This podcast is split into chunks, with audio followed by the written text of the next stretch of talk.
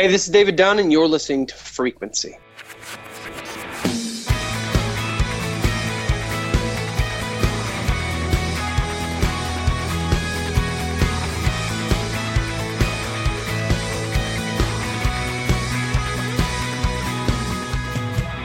Hey, everybody, welcome to another episode of the Frequency Podcast. I'm Dan Thompson, joined by Joe Brookhouse in the West Coast.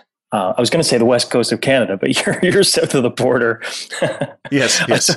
I've been talking to a lot of Canadians lately, Joe. Sorry. Well, you don't have to apologize. I mean, you, Canada is never mind. I was going to just say it's something disparaging about Canada, and I'm like, why do I want to do that? We have so many listeners up in Canada, and I actually like Canada. We're so polite. I mean, you can't be mean to Canadians. We're polite. I know. It's like you know, you know, punching a teddy bear or something. It just doesn't make any sense. well, and the irony is, it's it's like a British settlement, so technically we should be full of sarcasm and and uh, jousting. Um, you right, know, if you right. watch if you watch British comedy, I mean, it's it's pretty crude. I'm a big Top Gear fan, and Jeremy Clarkson's probably the biggest prude out there. Um, so much so he got fired for it, but you know we still like him somehow. Right, right. So yeah, I've been watching a lot of Top Gear lately because my youngest son is is into cars. So we're going through all the old episodes. And I've never watched a uh, a single episode of that. Which is, listen, in the in the age of uh, Netflix binge watching, there's just certain things I need to avoid because I will. I mean, it's just the way it works. You know, I, I don't yeah. have a lot of free time, but somehow I find time to queue up, you know, Kimmy Schmidt. And if you don't know what Kimmy Schmidt is, Dan, I'm not going to spend time, but people who are listening, like our friend Shannon Walker, Shannon and Gary Walker, uh, Shannon's with Integrity Music, and Gary is her husband, and he's uh, he's a writer.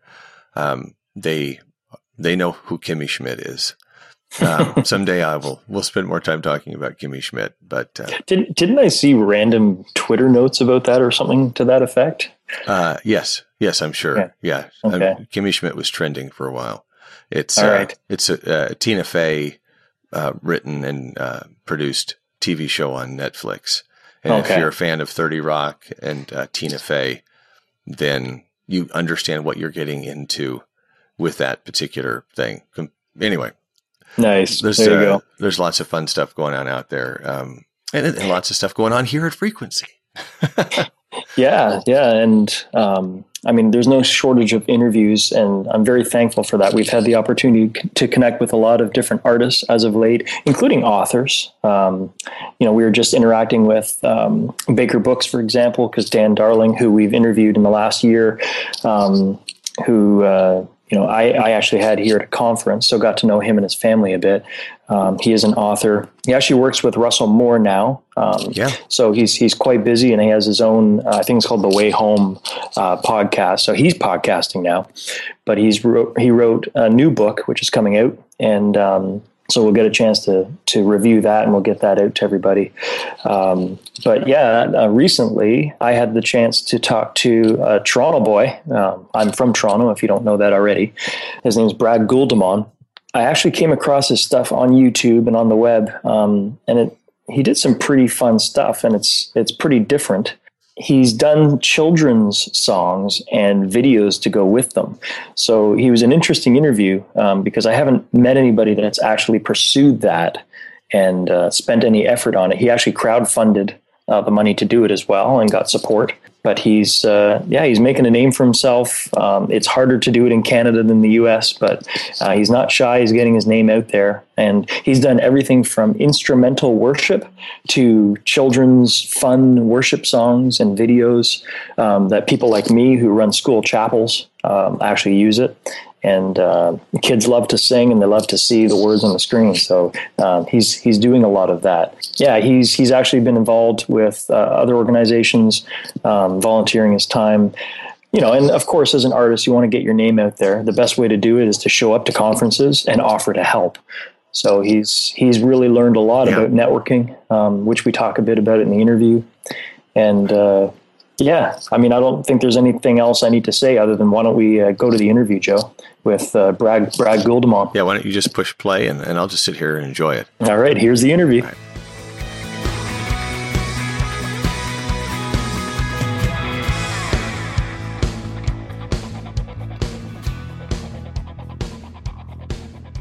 Hey everybody, it's Dan Thompson from Frequency.fm, and uh, I have the opportunity to talk to a Canadian artist today, uh, Brad Gouldemont. Did I pronounce that correctly? You did. That's very good. awesome. Brad, um, I wanted to have you on the podcast. I came across your website, and I know I got an email from you because you're doing some traveling.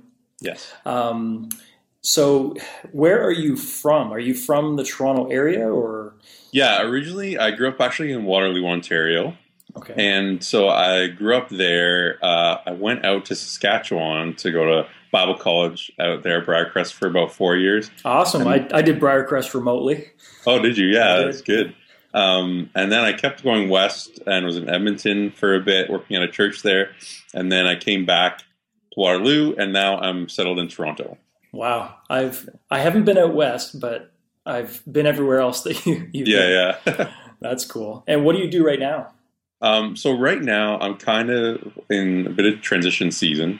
Um, so I basically I work with Compassion as a um, I'm Compassion artist ambassador. Okay. I also do a lot of itinerant worship leading, um, and actually right now I'm just in the talks with um, looking with position regarding a church and stuff like that. Okay. Um, so I was a worship pastor for many years, and and I have a great heart for the church. So that's kind of just in the works. Probably will come come to fruition around September. You know, the summer transition season. So right, right. Um, yeah, so you know, if I talk to you in a couple of months, I'd probably say work at a church, um, do some you know conferences, events outside of that, um, singer songwriter, and then I partner with Compassion as well.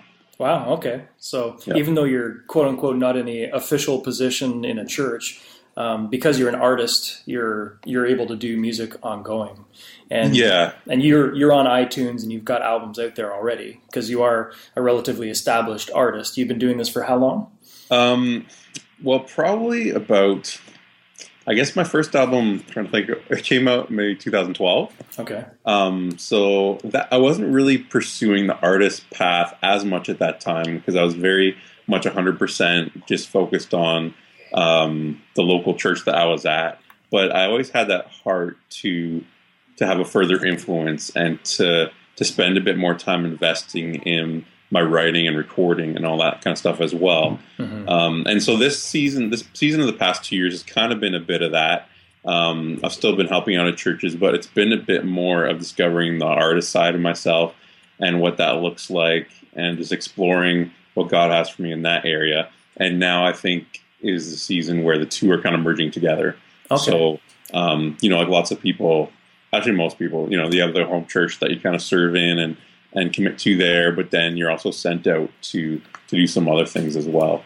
And um, even in this past season, it's been interesting because a lot of what I've been kind of as a freelance hired for has been like continual church leadership in places that might not have a worship pastor or um, or just need some extra support. So it hasn't really been popping in and out of places. It's been more of, um, can you come and serve here for six months, like every other week or something? So okay, it's interesting that God kind of put me in those positions where you're kind of like um, people get itinerant pastors when they're without a pastor. Yeah. It's kind of been like that for worship leading.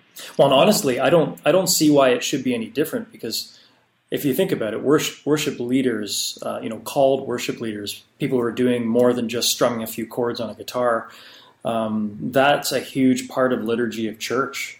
Yeah. So you know, it's it's not just that it's about the preaching. That yeah. Know, leading people in the service and being a part of all that is spiritual leadership, right? Yeah, for um, sure. Yeah. So it's it's good when you when you're not just dropped in and parachuted in in a church. When yeah. most of the time people are going, "Who is that guy?" Yes, and it, yeah. it, takes a while to develop that trust with people. Um, and I mean, sometimes it happens pretty fast, yeah. and especially I find in churches where we're there without someone for the moment. You know, they're very appreciative of that. Um, someone who has that gift and calling of worship leader and worship pastor on their life. Mm-hmm. Um, you can usually kind of start that connection pretty quickly, but it just allows you to even take them further because week after week they trust you, they see your leadership, they see your character and how you're serving, and you can really kind of take them even you know yeah. further, and they trust you even more, which is great. Now you're um, you've produced albums, you've done albums. Are you specifically um, focused on one instrument, or do you do them all, or how does that work for you as an artist? Yeah, I mean, I'm I'm a piano guy. That's my main thing. So most worship leaders are the guitar guys, but I'm still the piano guy. Hey, you know um, what? There's it's actually changing. I find it's yeah. I find that you know, I mean, not every worship leader can afford a Nord stage keyboard or anything. Yeah, but, um, that's more of a you know a popularity contest sometimes. But yes, but yeah, I mean, keyboard. I started on keyboard. Um, a lot of worship leaders that are on keyboard actually do better because they can arrange and have background tracks and can split their keyboard. Like there are a lot of more options. So yeah, I actually think it's a good thing leading on a keyboard. Yeah, personally, or piano. Yeah, exactly. Um, so that's that's the main thing. Um, so yeah, with my albums, I'm on um, the kids album I just did. I didn't play the piano on it because my producer had an incredible piano player who was also great with synth. Okay. And I'm not as skilled in the whole synth area. Mm-hmm. Um, but on the other two albums, you know, obviously on the instrumental piano album I have, I played the piano, and on my first album I played the piano too. So um, okay. that's that's kind of where my home base is. Very good. Yeah. That's good. Um, yeah. So when you, you you've produced albums, did you were you part of the the songwriting process? Was it um, other people? Was it cover songs? Um, maybe go back to your first album. For sure. Yeah. yeah. So for all my albums, I've written on every song that okay. I have. Um, my first album, I wrote them all myself, and it was kind of the kind of thing where I'm like, okay, I know I want to do an album. I'm working in a church. I'm not really spending much time on the artist side of things, but this is like something you know I have to do before I die. release an album, and um, it just so happened in Edmonton there there was a, a producer that was very affordable um, named Jared Salte, and um, I ended up working with him, and it was a really good situation because he was right there. Yeah. But I, I didn't really have that many connections in the industry at the time. Was he? The, um, does he have a band, the Royal Foundry, or something like yes, that? Yes, the Royal yeah. Foundry. Yeah, okay. him and his wife um, are in that band. So okay. sorry, it just well. it just triggered a memory there. yeah, yeah, and and his father is very influential as well. He runs Breakforth Canada. Right, Arlen Salte. Right. Yeah. Okay. Um, so I worked with him, and yeah, I just kind of wrote had written the songs myself in my free time. Um, and I mean, I had had a lot of songwriting experience before that. I took some songwriting classes at Briarcrest and and had some other exposure to training.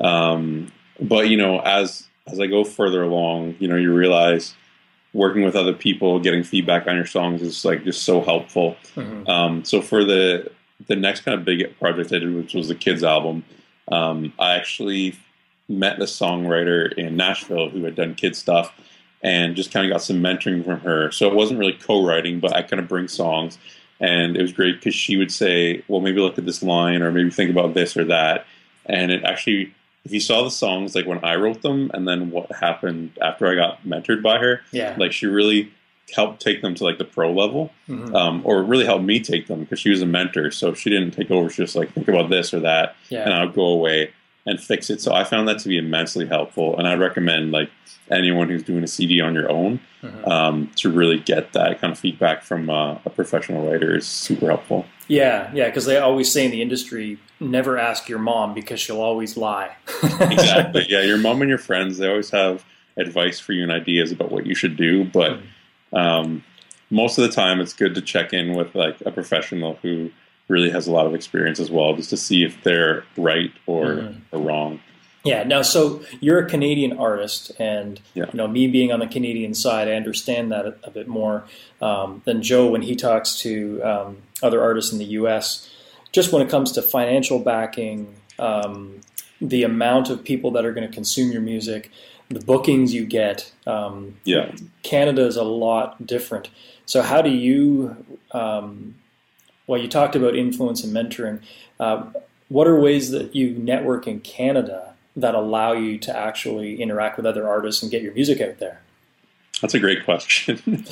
um, yeah, I mean, Canada is a unique territory for sure, especially because um, I had gone down to Nashville a little bit um, once or twice to get connected there, and it's just a totally different scene there. Yeah. Um, in Canada, I found that it's good to find kind of the movers and shakers in your area because um, there's in every province kind of four or five people who are doing it that are more well known, I guess you could say. Yeah. Um, there's a lot more doing that than that, but there's those people who, if you look at the Covenant Awards, I guess the people who are getting who have been nominated for that, Mhm. um, and see who's in your area. And that's actually when I moved back to Ontario, I started doing that. I kind of found some of those people, um, or even the, the guys who are connected to worship pastors, Yep. and I just came with no real agenda. Like all I wanted to do was meet them, because I really believe firmly about like relationship and Yeah. that God works through relationships. And you know, coming at someone and like wanting just meeting them just for a gig or for this or that, like it might end up like that. But to come just like as a relationship, because God might have like a lot more Mhm. or different things in store. Um, so I met with some of the people in my area. Uh, I mean, some of them in Ontario for me were like Chris Fache, um, Greg Sykes, Drew Brown, Yeah. um, Uh, and just Marcel Preston. yeah, Yeah. he's around here too. I mean, there's actually a lot of people around here. Jacob Moon. Mhm. Um, there's probably even a lot more than that. yeah. Well, even Amy Savin, she's in, in Michigan now, but she was in Ontario, Yeah. um, who I just spoke to in my last interview. yes. Um, yeah, there's a lot around there. I mean, I was in Ontario, uh, well, four years ago now, but uh, yeah, I that was a struggle of mine. Was because there's always a tension between wanting to tag onto somebody else's notoriety and public and publicity, and Yeah. you almost become a follower of them, kind of like Yeah. the way we we um, deal with social media. For sure. Um, you don't want to make them think that you're you're just latching onto them. You're Yeah. actually just looking for networking because they they may know a producer or they may know where you where um, you could get involved in activities. And uh, one big thing, I guess, is the Gospel Music Association. But is I I was involved in it before, but I don't know what kind of um, influence that really has because I haven't been overly involved in it. Has that been helpful for you? Have you been involved in that or? I mean, I had gone to one of the kind of events in Calgary uh, when I was in Alberta. Um, so that was good just to meet some people. Um, I went to the Covenant Awards and it was here. That was when I was nominated. Um, but I didn't, I didn't connect with that many people at maybe those events. Partly because I was just waiting for kind of the right time to connect with people. I was still establishing myself. Um, and still kind of wasn't sure between like my path of worship pastor and whatever you call it, worship artist or artist or whatever Yeah. it is. Um, And so I didn't really initiate at that time. Um, but but yeah, now I'm very conscious to initiate with people and um, and just start with people on your level too, or or like one step above you. Like Mhm. um, my advice to artists would be like, you don't need to go right to Paul Baloche or something right away. Um, If you have a connection, that's great, but it's often really helpful just to have people at your level or a step above that can help you. Um, and they'll be the ones who have time for you as well, you know. Yeah, Um, yeah. Well, that is a good point because a lot of artists, especially Paul Baloche, because he's he's probably the perfect example of somebody who has the heart and the humility to deal with somebody at our level, for sure. but just literally doesn't have the time to invest one on one. Exactly. Yeah. So he would probably stop if you if you pulled him aside and have a great conversation. But you For know, sure. in you know, in reality, that everybody wants to do that. Yeah. Like he's not going to be able to answer your emails all the time if you have questions or something. Yeah. Like, Yeah. Um, he probably would if he could, but he just can't can't Yeah. times himself by a thousand. So, Exactly. um, but um, yeah, I think networking is super important. It's it's a funny word because it's such a business term, but, but, but let's face it, it is a business because yeah, you know the whole idea of investing in the music is to get it out there in hopes that people will will hear it, but it costs money. Um, Exactly. I was talking to Amy Savin before, and we've talked to um, even U.S. artists when they're doing uh, social campaigns and trying to raise funds, um, because the reality is to do it well costs money. Yeah, Yeah, when you're talking to a producer who their job is to produce, Marcel Preston's an, an, another example. He may be Sky Terminal, but he's also a music producer. yeah, He needs to feed his family. yeah, So yeah, music costs, and a lot of people, and the way the way the culture is now, they really don't value art the way they did. You know, Yeah. I, iTunes started with dropping the song down to ninety nine cents, yeah, um, but now with streaming services and Apple Music and everything else for nine dollars a month, you do the math. You know, Yeah. for as many and many songs as you want to listen to for nine dollars a month, um, or 12 for whatever Canadian. Yeah. So, so now the artist who's in Canada who doesn't have a big following really needs to figure out how to fund this thing. yeah. So, which is why the worship pastor role has become the way to be in the industry, and because that's essentially my role here in our church. Is I don't get a lot of time to be an artist now. My my role shifted to now talking to artists. Hmm. Um, but again, it's my way of staying connected to the industry that I love and to Yeah. be able to now help other artists get pushed forward yeah. um, because I know the reality of the business and that it costs money. And to do it well, you need to invest. So, so true. yeah, so somebody like you, you know, you're going from well, you're in the worship pastor realm, um, which and a lot of times is not even full time work. A lot of times it's actually part time work. So they, you actually have to be bivocational sometimes, even in that role. Yeah. So, how in the world do you get time to songwrite and produce and record and enjoy what you do? So, you know, as you've gone through your roles and potentially the future roles, uh, do you have the option to still be an artist, or are you going to merge that together? Yeah, I mean, when I was full in a full time position, I was doing a bit of artist stuff, not very much. Um, but that's also, I think, just because of time management and stuff. Um, so in this past like year or two of focusing more on the artist thing, I've just learned a ton about self management and just managing all the different your business, the business side, the music side, you know, your artist side, all that. Um, and so, yeah, coming into like let's say a part time position, um, I think you just have to be really diligent about guarding your time for yourself and Mhm. honoring it as an artist. Like um, sometimes I think we get caught up, uh, especially as Christians. You know, we're serving other people all the time, which is obviously great. You need to serve other people, Mhm. but like sometimes we get so lost in everyone else that we might forget like you know god has called us to to use our talents and invest our talents and it's not selfish to take time away to write songs that are going to they're going to it's still a service it's still a ministry to other people your songs. Mhm. and so it's just a different kind of ministry. Um, so i think really honoring your craft and honoring that time to invest in that is really important. And i don't know for me i think what helps is like doing it in the morning too like so because i find when i start my day you get into everything and you have your to-do list and it's easy to like push things off Yeah. so to say like you know in the morning i'm gonna spend some time with god and then i'm gonna like songwrite for 30 minutes or something Mhm. um, at least you, you have that feeling like you did you did something you're called to like Yeah. whereas yeah. i think when you forget about that when you don't take time you have this feeling of like at least i get this feeling of like i can't really put my finger on it but it's like something's wrong and uh, it's usually like i'm not like you using or honoring kind of the gift i have and, and taking the time to it yeah. um, Yeah. Well, even pastors, preaching pastors, which I do as well, um, you feel as a pastor, especially if you're in a, a busy ministry, like for here, it's a church and a school. yeah So there's always something going on. Um, you're always you're always doing output. You never you don't always have intake.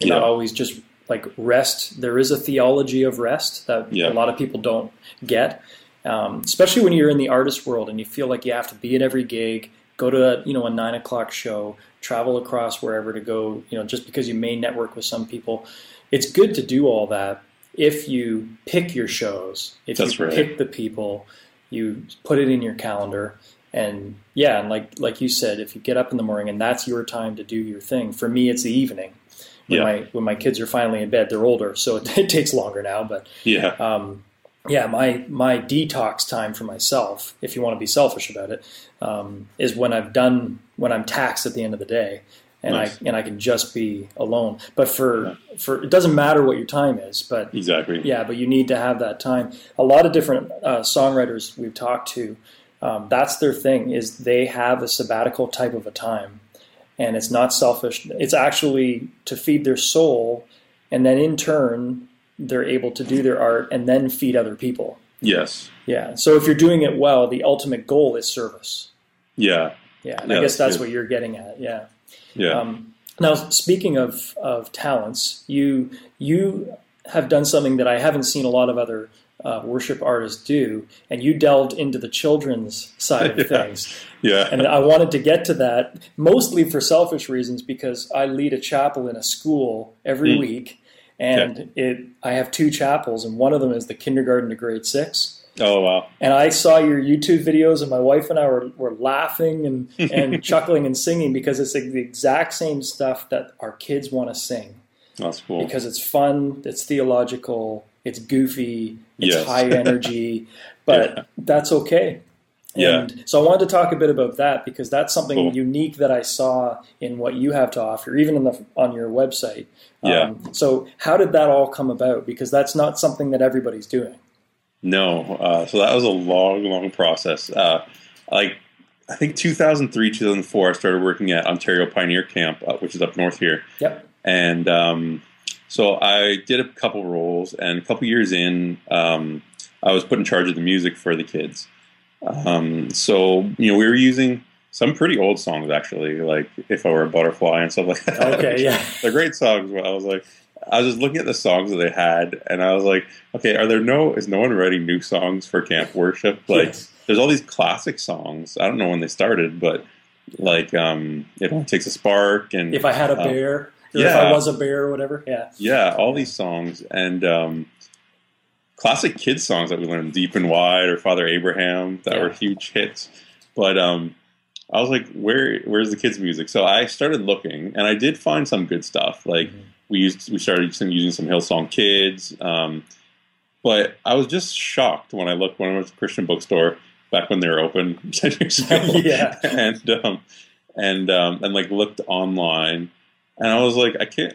Why are people writing kids' music, or like at least some modern kids' music? Because there was still stuff coming out, but I found that um, a lot of it was people putting um, like songs written for adults with pop music and kids stuff, which is fine too. Sometimes that will work. Yeah. Um, but I was just like, like surely this creative church world who writes like a bazillion worship songs a year can write some for kids. yes. So, anyways, I just took it upon myself as a songwriter to start writing some.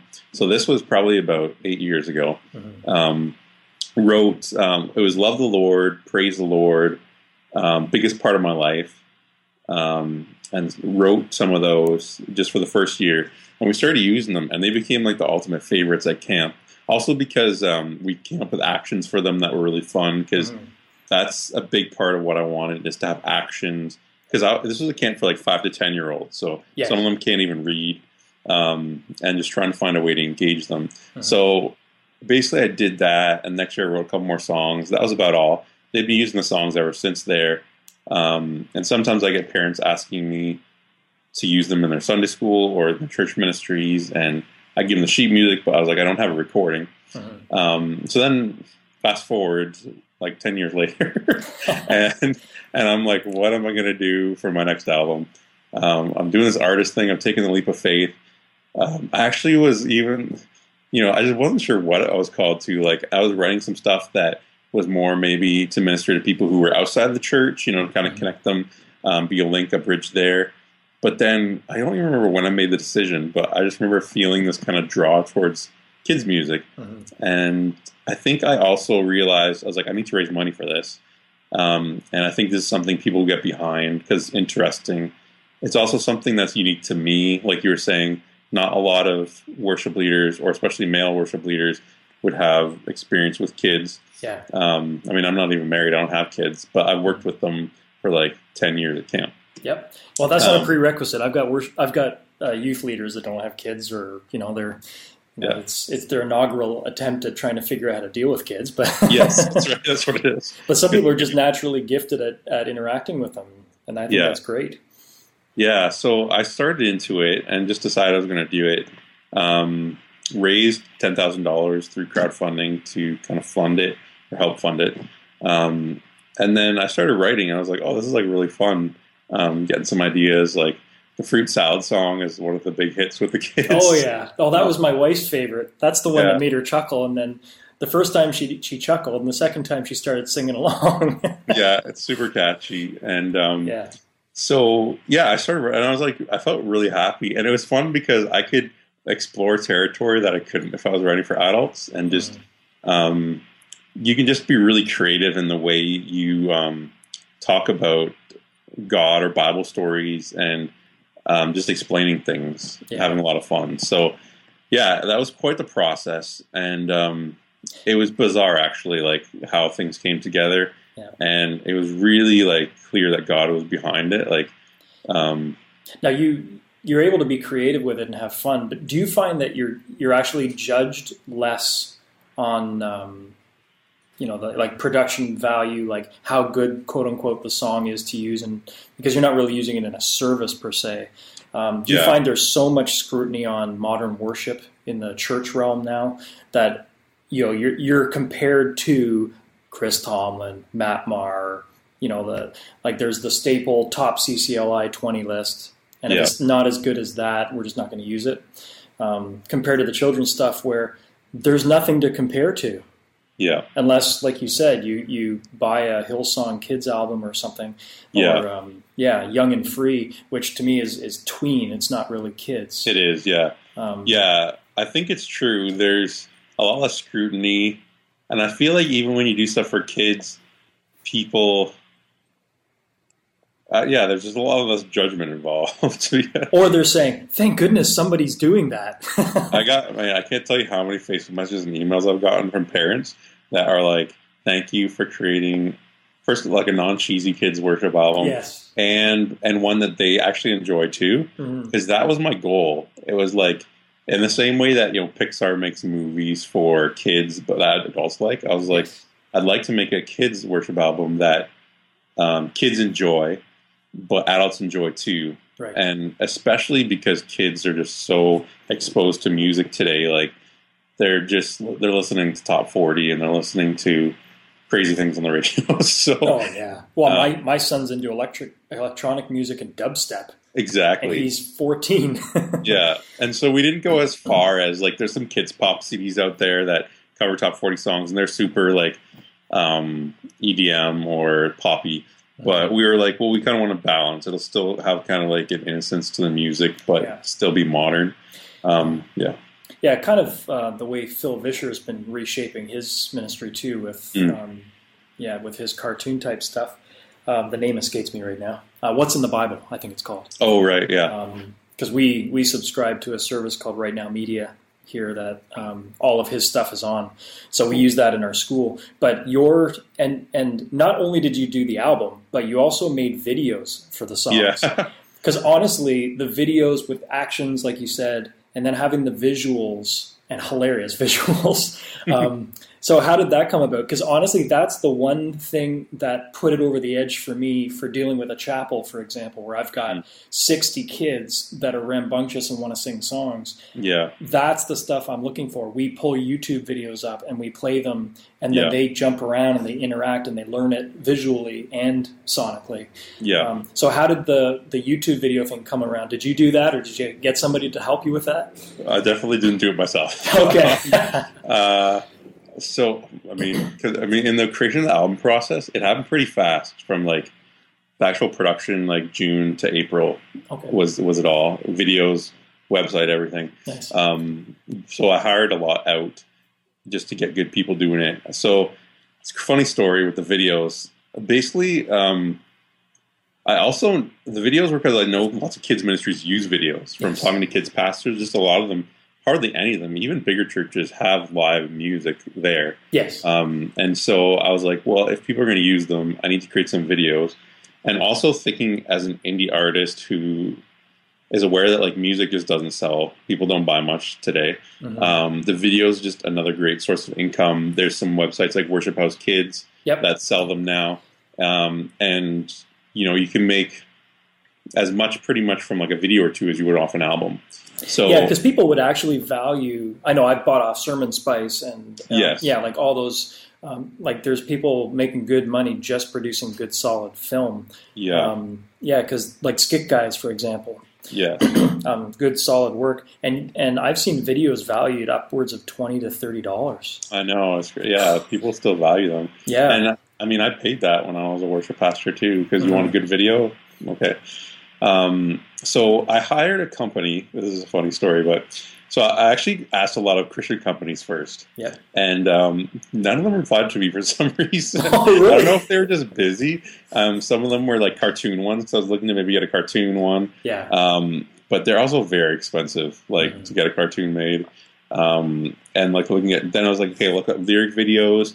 Um, so then I was going to work with this one company, and I don't know if they got scared once they found out it was uh, like a worship thing. Yeah. Um, but then they just didn't get back to me, and I was like, okay, what the heck? So um, I found this other company who created like these top-notch lyric videos, and they had done a lot for some really famous artists. Mhm. And so it was a pretty high price. But what I did was I'd worked out a deal with the other company. So I talked to them and I said, um, listen, I worked out this deal, 10 videos for this price, and it was very low. Um, but the thing is, I don't need word by word, like, because I want the words to come up at once. And it's for kids, it's pretty simple. Like, I don't need um, that elaborate stuff. Mhm. Um, and yeah, so anyways, I came out a deal. So they said they would. Now they did a great job in the end. It did take a ton of work working through with them because I don't think they knew what I was doing with like the Christian kids videos. yeah. yeah. So um, some would come back amazing, Mhm. but then lots would come back word by word appearing, and I was like, no, I clearly said like I need the whole phrase to come up so people can sing it. yeah. Um, and then, and then some things like, you know, they would put some stuff in the videos sometimes. I was just a bit edgy, and I was like, okay, I, just remember this is for church. We can't have like any hint of, you know, in the surfing video, it like wasn't a big deal. Yeah. Like they had a girl riding in a bikini or something. On, Oh, and I yeah, was just yeah. like, I was like, there's not a problem, but like I just have to be careful. This is going to be in a bunch of churches. We can't really have that in this in the video for riding away so it took a lot of work just like explaining it to them but it was cool because they got to hear the music yeah. and they kind of promoted a bit at the end and um and they did it for just so cheap for, Mhm. for like the product that i got it was really a god thing that i could do it because it's just it's a ton of a budget you're you have your recording which is a ton of money you have your mixing your mastering getting videos then all your promotion the disc creation Mhm. it's just a lot of money and you don't make a lot back these days either right Yeah. Now, I was going to even say, since you mentioned it, disc creation, do you find that that's becoming less and less important and just going with digital? Yes, in some ways, but um, like people still buy that buy live events, Okay. and and I found too, which I knew was the kid stuff. It's a bit different because parents still like to buy CDs to have in their minivan or whatever. Um, Actually, I, I agree with that. Yeah, I can see how. Yeah, if if somebody goes to an event and you're there, and they've got young kids, yeah, they want to grab it right away and then go Yeah. use it. Yeah, that makes a lot and I, of sense. and I found a lot of parents have actually bought bought CDs for their other parent friends. Hmm, So I mean, I've, and I've had some churches buy like thirty CDs to give to all their like one to every family. yeah. Mhm. Um, or there's I think there's one parent in Ajax who really likes it, and she's bought like a bunch and gives them to all her other mother friends in the church. yeah, And so yeah, because they're not really going to send a digital download to their friend or something. yeah, yeah. So- no, that's true. And um, did you spend significant? Again, I like asking these questions because I'm not printing CDs these days. Yeah. um, because I, I do find a trend change where, like what happened the last five years with vinyl. So vinyl made a quote unquote comeback, and people are spending more money trying to get vinyl Yeah, because it's cool. Um, but for me, vinyl wasn't as much about the vinyl as it was about the book. Mm, About like bands spent or their companies spent ample time putting in photos and bios and song lyrics and stuff like that. Did you spend like was that important to you having the the book inside the CD? I didn't do so much of that. Um, Okay. What I focused on was like having a really cool cover. Mhm. Um, so I, I don't know if you heard of the Jesus Storybook Bible. Yes. Right. So the illustrator of that is Jago. Okay. and I asked him if he would do it. Somehow he said yes. he's so busy. So, but I like I loved his artwork, and so he's the one who designed the cover, kind of cartoon cover. Um, and then inside he did like a little cartoon of me.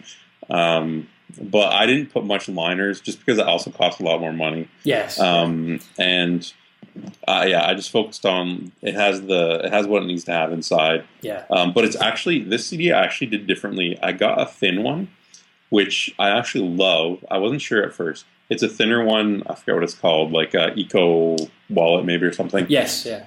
Um, but it's been so helpful because I'm shipping a lot of them out, and I can put so many in a package, or just even with what I'm spending on shipping, it's a lot less. Yeah. Um, and even carrying it, like when you're traveling on planes with it, Mhm. um, I'm finding it super helpful to have that thinner CD as well. But Yeah. that's just for me. It'd probably be good for giveaways if you chuck them in the audience too. It's true, yeah. It's not like a big thing. Yeah, yeah. exactly. No, that's great. And uh, the last thing I wanted to touch on was instrumental. Yeah, You're also an instrumental artist. We're focused on that, which again is somewhat unique and different compared to what other artists are doing. I personally like that. My Yeah. I would love to be a movie score guy myself. Um, yeah, that's cool. but again, that's a niche thing, and you really have to have the right contacts.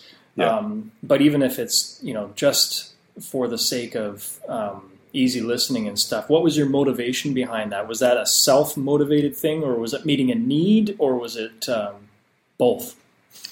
Um, it was probably more self than anything. It's funny because actually that one I did as a thank you EP to people who gave like more than fifty dollars to my Indiegogo crowdfunding campaign. Okay, that's cool. So that's how that one came about because I was like, what can I do for relatively inexpensive? That would be kind of like a special incentive that other people wouldn't get. Mhm. Um, so I gave that to anyone who gave fifty dollars or more. Like it's a bunch of instrumental worship of some modern worship songs, Okay. um, and then I released it like three months after, wow. um, just to like give it as a bit of a special thing to those people. Um, and so yeah, did, you, I mean, did you program all that yourself at home? Or? I did. Yeah, I just did like it on um, on my Pro Tools Okay. and bought bought a really nice piano sound kind of thing, hmm um, and then paid a bit for mastering of it, Okay. and um, and did that. So yeah, I mean that's just mostly because I really like that, and I do know there's people out there who like instrumental worship. Yes. Um, Well, even Like, for yeah. churches that want to have it in the background before a service, right? yeah, it was funny. I was at one church. It was my friend's church, but um, I was playing during communion, and I was like, "So do you have music you want to play? Do you want me to play?" He was like, "Well, we just play your instrumental EP." so I was like, "Well, I'll play it live today. Then I'll just play it." Like, so you don't really need me then. yeah, exactly. so I just did it live. But um, yeah, I find like in devotions and stuff, it's really nice to have worship instrumental in the background, and Mhm. there's lots of stuff on YouTube with that. Um, I think my biggest YouTube hit is like the "You Make Me Brave" piano instrumental, Okay. and, um, and then I also like have the sheet music available on my website, so it helps people if they want to play like an instrumental version. Lots of people like that, or some people like it for weddings and stuff. Like you know, they use it about all sorts of things like that. So I really Yeah. enjoy that. I'd like to do more of that too. Mhm. Um, but it's a lot about money, like you said, you know, Yeah. into Yeah. everything. I guess if, if you do some of that, you could probably even go on the side of, of training, making training type videos. Yeah. Here- here's how you play the song bare bones. Yes. Here's chord structures. Yeah. Because there's a guy in the U.S. that does that. He actually he started with just a YouTube channel, and it turned into an entire ministry. Wow. um, which I think it's just worshiptraining.com or something like that. Um, but it's funny how that people get a niche thing, right? Yeah. Um, yeah, and and you kind of end up cornering the market on it Yeah. because you could monetize through YouTube, obviously with with that. Um, but I think you're you're on the right track with the the worship sources. I know as a pastor, I go to them because we just don't have the time to invest in production or video or sound or all of the above. Um, Yeah. So it's good to go to a one place, and we're willing to spend seven ninety nine or ten ninety nine or whatever Yeah. on something that you would have invested time in, but it saves Yeah. us the time. Exactly. Yeah. So I think that's great. That's cool. Um, now, what's coming up next for you? I mean, you told me potentially what you could be doing in the fall, but musically, do you have another project on the go or in concept? Um, not at the moment. Although I, I ha- I'm writing songs for all sorts of things. Um, I've have more kids songs, um, kind of ready to bring to another writer to kind of help tweak them a bit. Okay. I've got starting to do some worship stuff. Um, there's some really interesting stuff in development actually. Okay. Um, through I was in Nashville at this like 40 person songwriter retreat back in then April with some great writers there. What was that um, called? Do you remember? It was called Kingdom Songs. Okay, yeah. So that's uh, Wisdom Moon. Wisdom and- Moon, yeah. the gang. Yeah, I've worked with them.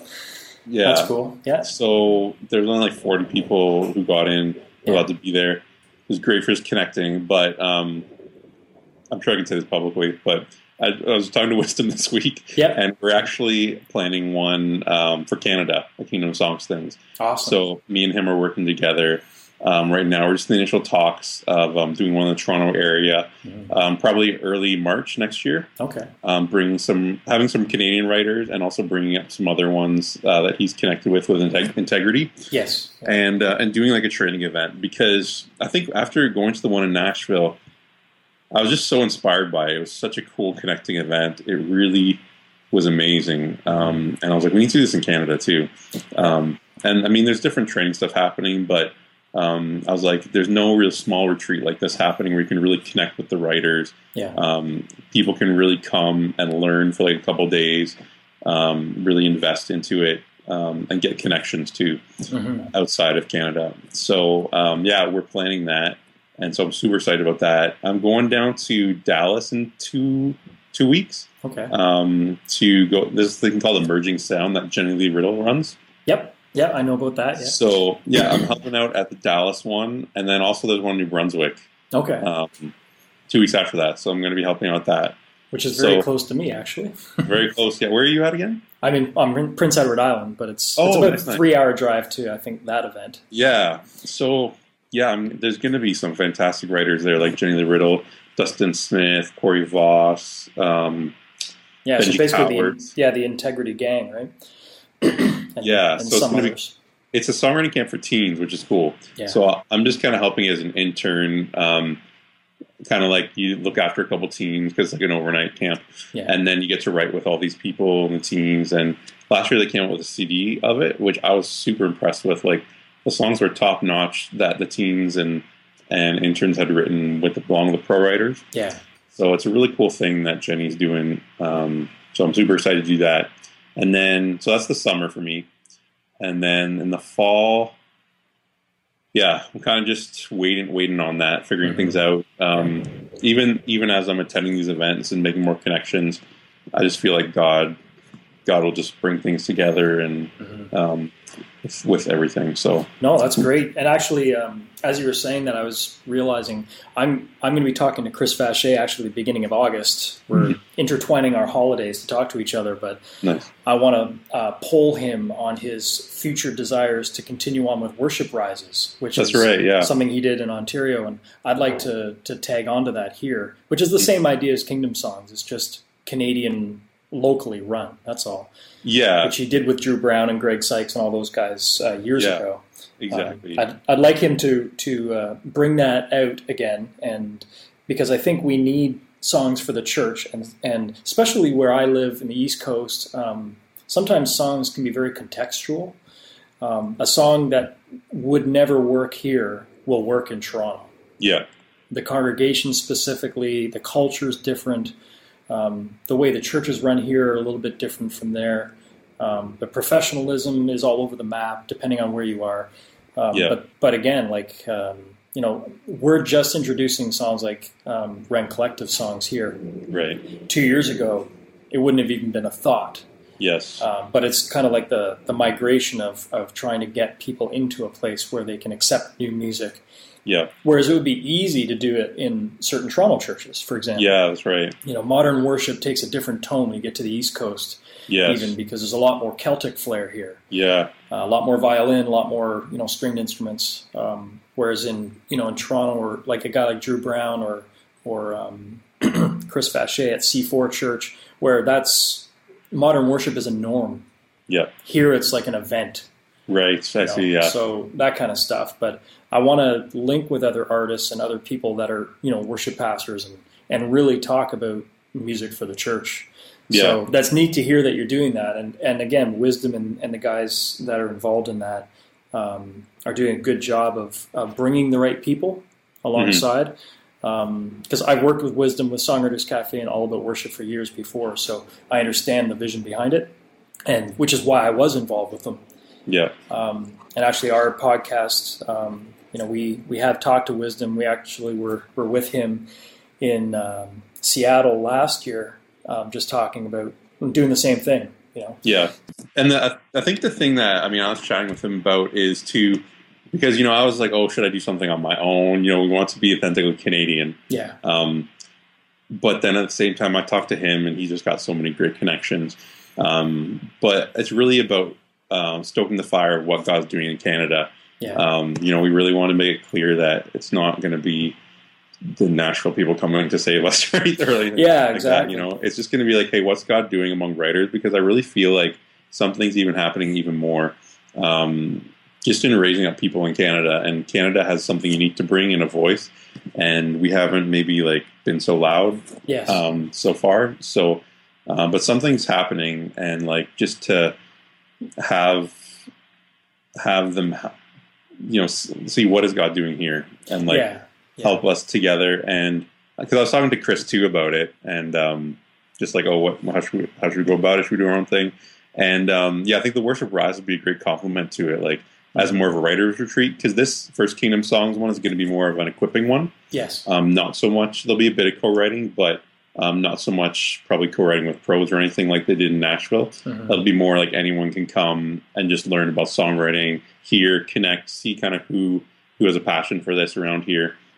Um, but worship rises, I think, could be a great complement to have like continual writing going on Yeah. and continual stuff going Yeah. on with Canadians. You know, And yeah, and again, the, the people that are doing it, like Jenny Lee Riddle is awesome. She's very humble. She's very giving when yeah, it comes to working with people.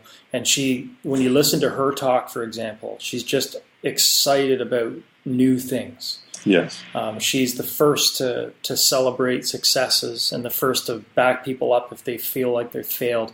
Um, you know, she doesn't try to be something she's not, uh, Mhm. which is what I like about, and that's the kind of mentor you need. yeah, Is it's not like, well, you should listen to me. You know, I mean, I got you know ten hit songs. yeah, Um, she really, she's never come across like she cared, yeah, which is a good thing. Um, but she's in that that even age bracket now where she's she's in the give back. Same with Paul Baloche. Like yeah, um, these guys are now realizing that they're they've done that season.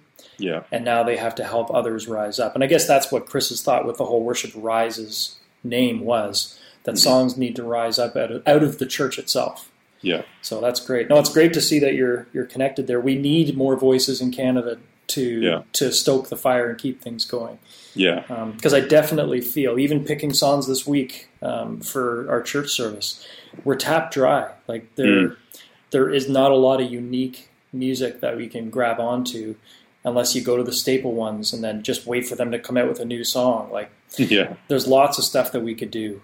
Um, Yeah. And again, that's why songs from Rend Collective, for example, "Build Your Kingdom Here," um, they're they're starting to get more popularity because people are tired of the same four chords yeah, right? or even the strumming style and having a tambourine, you know, which again, there's still churches in, in Canada, especially in the East Coast, I find very much old school, kind of fundamental type, where a tambourine is taboo, okay, right? But yeah, it's you know, but people are tired of, of that. They want change. They just don't always know how to how to do it. They need people to champion it yeah, and to really understand why because what does scripture say why is it not wrong to do this Yeah. and how we how can we do this in a healthy way that's not distracting in worship yeah, because i guess that's that's the real key um, so i mean we could talk and, and keep talking but for the sake for the sake of the interview uh, Yeah. how do people get in touch with you and how do they uh, get their music your music Yeah, I mean, the best way is uh, just through my website. Uh, so it's www.bradguldemond.com. okay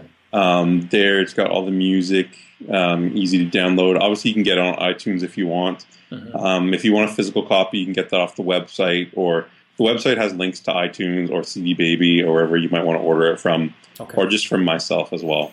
Um, all, all the videos are up there as well um, for kids ministry, and there's some packages for churches as well that uh, include like a bunch of the videos together, or you can get the video pack and ten CDs where Okay. you can sell the CDs to people at your church or give them away and make back some of the money even if you wanted. Mhm. Um, so there's a bunch of different packages there, um, and then anything else, people can just email email me as well, just Brad at bradguldemond.com. So Okay. it's G U L D E M O N D. awesome well thanks so much for talking to us today and it's No worries. it's great to talk to a canadian artist again Yes, yeah, it's great to talk.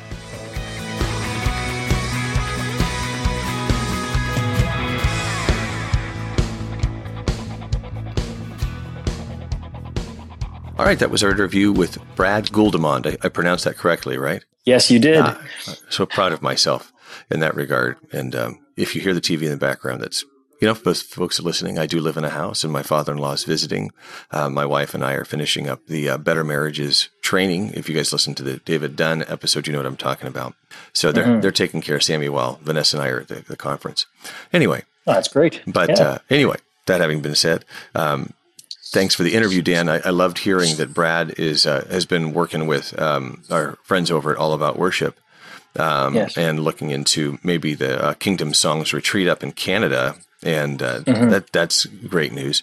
Um, and uh, it's it's nice to see this kind of small world as uh, people are uh, kind of connecting with each other.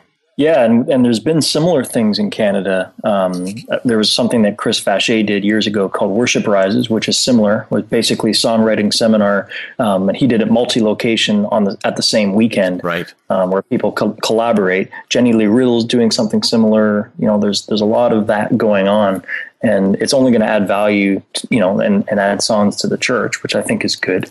Um, and you know, it's equipping and training young people because I think the average age of those that were going to see Jenny Lee, Riddle, which Brad was a part of, yeah. Um, re- recently, actually after our interview, he was headed there. Uh, I think it was in Dallas where he started, and then there's one in New Brunswick, Canada.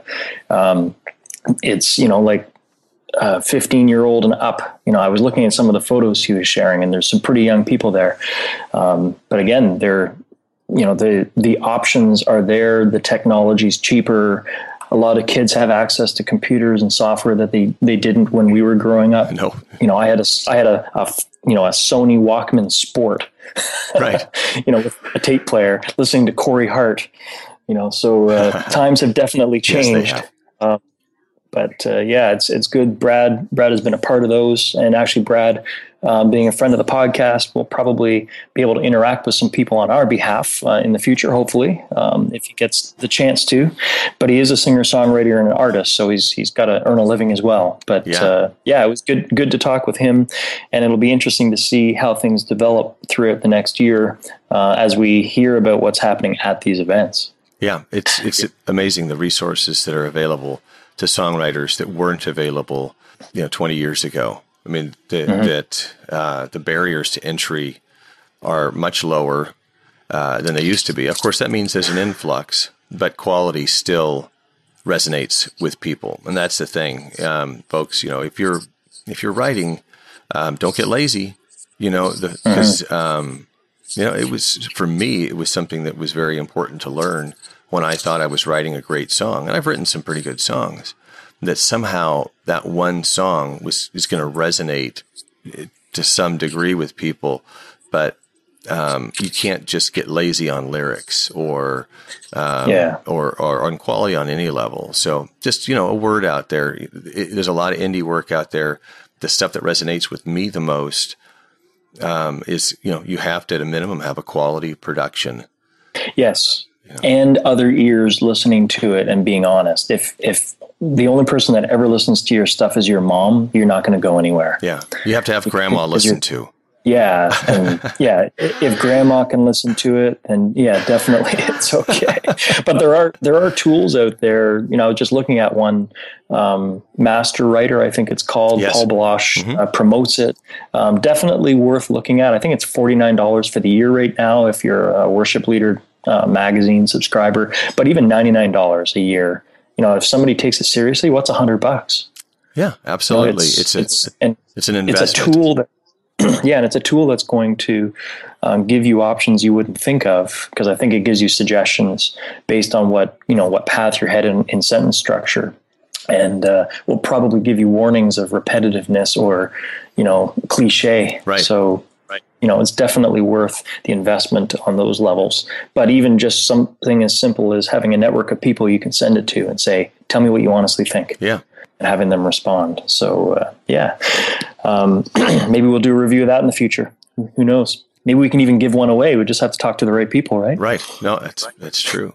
And I want to remind people before I forget about it that, um, there's still this. I want to remind people that September 10th is the deadline for um, regular price entries for the um, International Songwriting Competition. Right. If you guys remember, we interviewed Shane Whalen uh, a few weeks ago and shared that. So it's something that we've become familiar with. They reached out to us and, and told us about their competition. I tend to be very skeptical about these things, very cynical. Um, but mm-hmm. learning more about what their perspective is. They have a Christian category, um, and it's not about money. Uh, and Shane himself was a comp- a competitor, didn't win, you know, but mm-hmm. he felt strongly enough about it that he became a part of the organization that runs that, um, which to me says something. Either he's super cynical and is trying to get you know screw everybody out of their money. Can I say that on our podcast? yeah.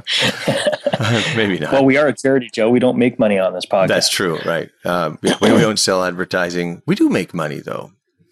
We have made money, and that's what I wanted to tell people about at the end of the last podcast. Is that not that wow we made money, but that we're um, we have some um, some income now for frequency, which is which is good, and it's not from selling advertising. Um, but what it means is that we are buying swag there are people out there that we owe swag. Swag will be coming your way.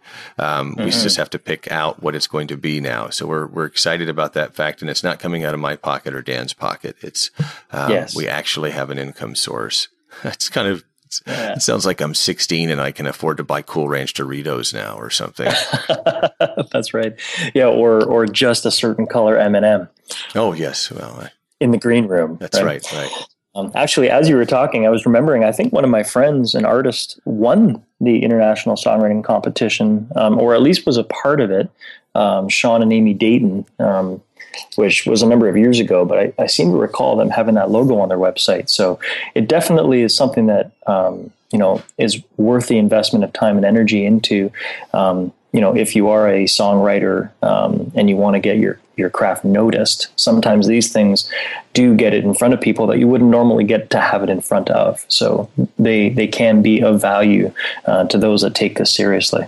Absolutely, it, it, as, as we mentioned just a few minutes ago, you got to get other you got to get some other people to listen to your music. If it's just your mom or your grandma, that's really not feedback you know? Yeah. And uh, so this you know isc is one mechanism for that. And actually jennie lee riddle jennie lee riddle has this resource. Do you remember what it was called? Yeah analyzemysong.com right, right. that's right. And that's um and i've seen some of the evaluations they do. They're not very expensive but they have industry professionals and it's not just christian. It's it's country it's pop it's r&b they have people all over that spectrum.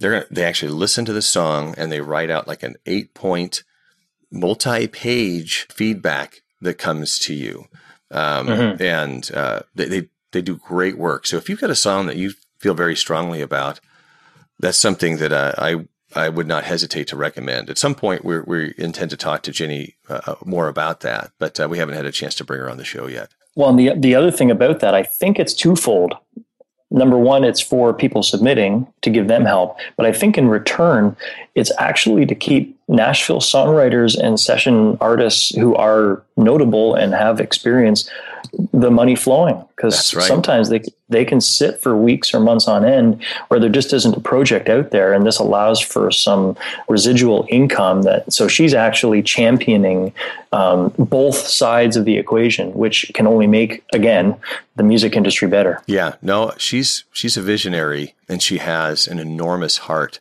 for the artist mm-hmm. she wants better songs uh, to be written for the church and she wants to make sure that there's uh, some security for people who are established because there are people out there whose names you would recognize. I don't know who they are particularly, but who know, are having trouble paying their mortgage. You know, and you would go, yeah. "There's no way they're having trouble paying their mortgage." I know that name. Well, guess what? There's not as much money as you think out there, and this mm-hmm. is a mm-hmm. way for people to supplement their income and add value to you in a in a reasonably priced but high quality fashion. So it's pretty exciting. Yeah. I'm not sure how I got us completely on that topic, but it's some uh, analyzemysong.com is a great resource, and certainly if you haven't looked into it, do that. They're, they're, we're, we're, yeah. not compensated yeah. by them. You know, there's there's no sponsorship here. It's guys, if you're songwriters, this is a unique and very very good resource. So um, between ISC and analyzemysong.com, you've got a, a, few pretty good options out there that you should consider. All right, Joe. Well, thanks for another uh, great episode and um, scintillating episode. Yeah, and um, you know, as always, you can contact us at frequency.fm on our website or on social media, Facebook. Just type frequency FM or at Frequency FM on Twitter. Cool, guys. Great to talk to you again. And we should be back next week with either Brothers McClurg or who knows? I don't know who else we've got recorded. There's more coming. We're gonna be. T- I'm going to be talking to Ross King again very soon about his recent album Unfettered. Yep. So if you haven't checked out that album, we like it by now there may be even a review on the website. Who knows? Right now it's the middle of August. Who knows what's going to happen between now and the time I post this? Well, and I've miracles could happen. And I've got some holidays, so I might get some interviews in because I've got uh, an artist, Andrew Marcus, who I'm going to be talking to, as well as Chris Vacher, who has um, done worship rises, but he's also part of a, a large ministry called C4 in Ajax, Ontario, the Toronto area, and um, he's involved in creative arts and technology and lighting and video and all those those aspects of, of church life. So we'll get a chance to talk about that as well as songwriting. Awesome. Guys, good talking to you. We will talk to you again next week. Take care.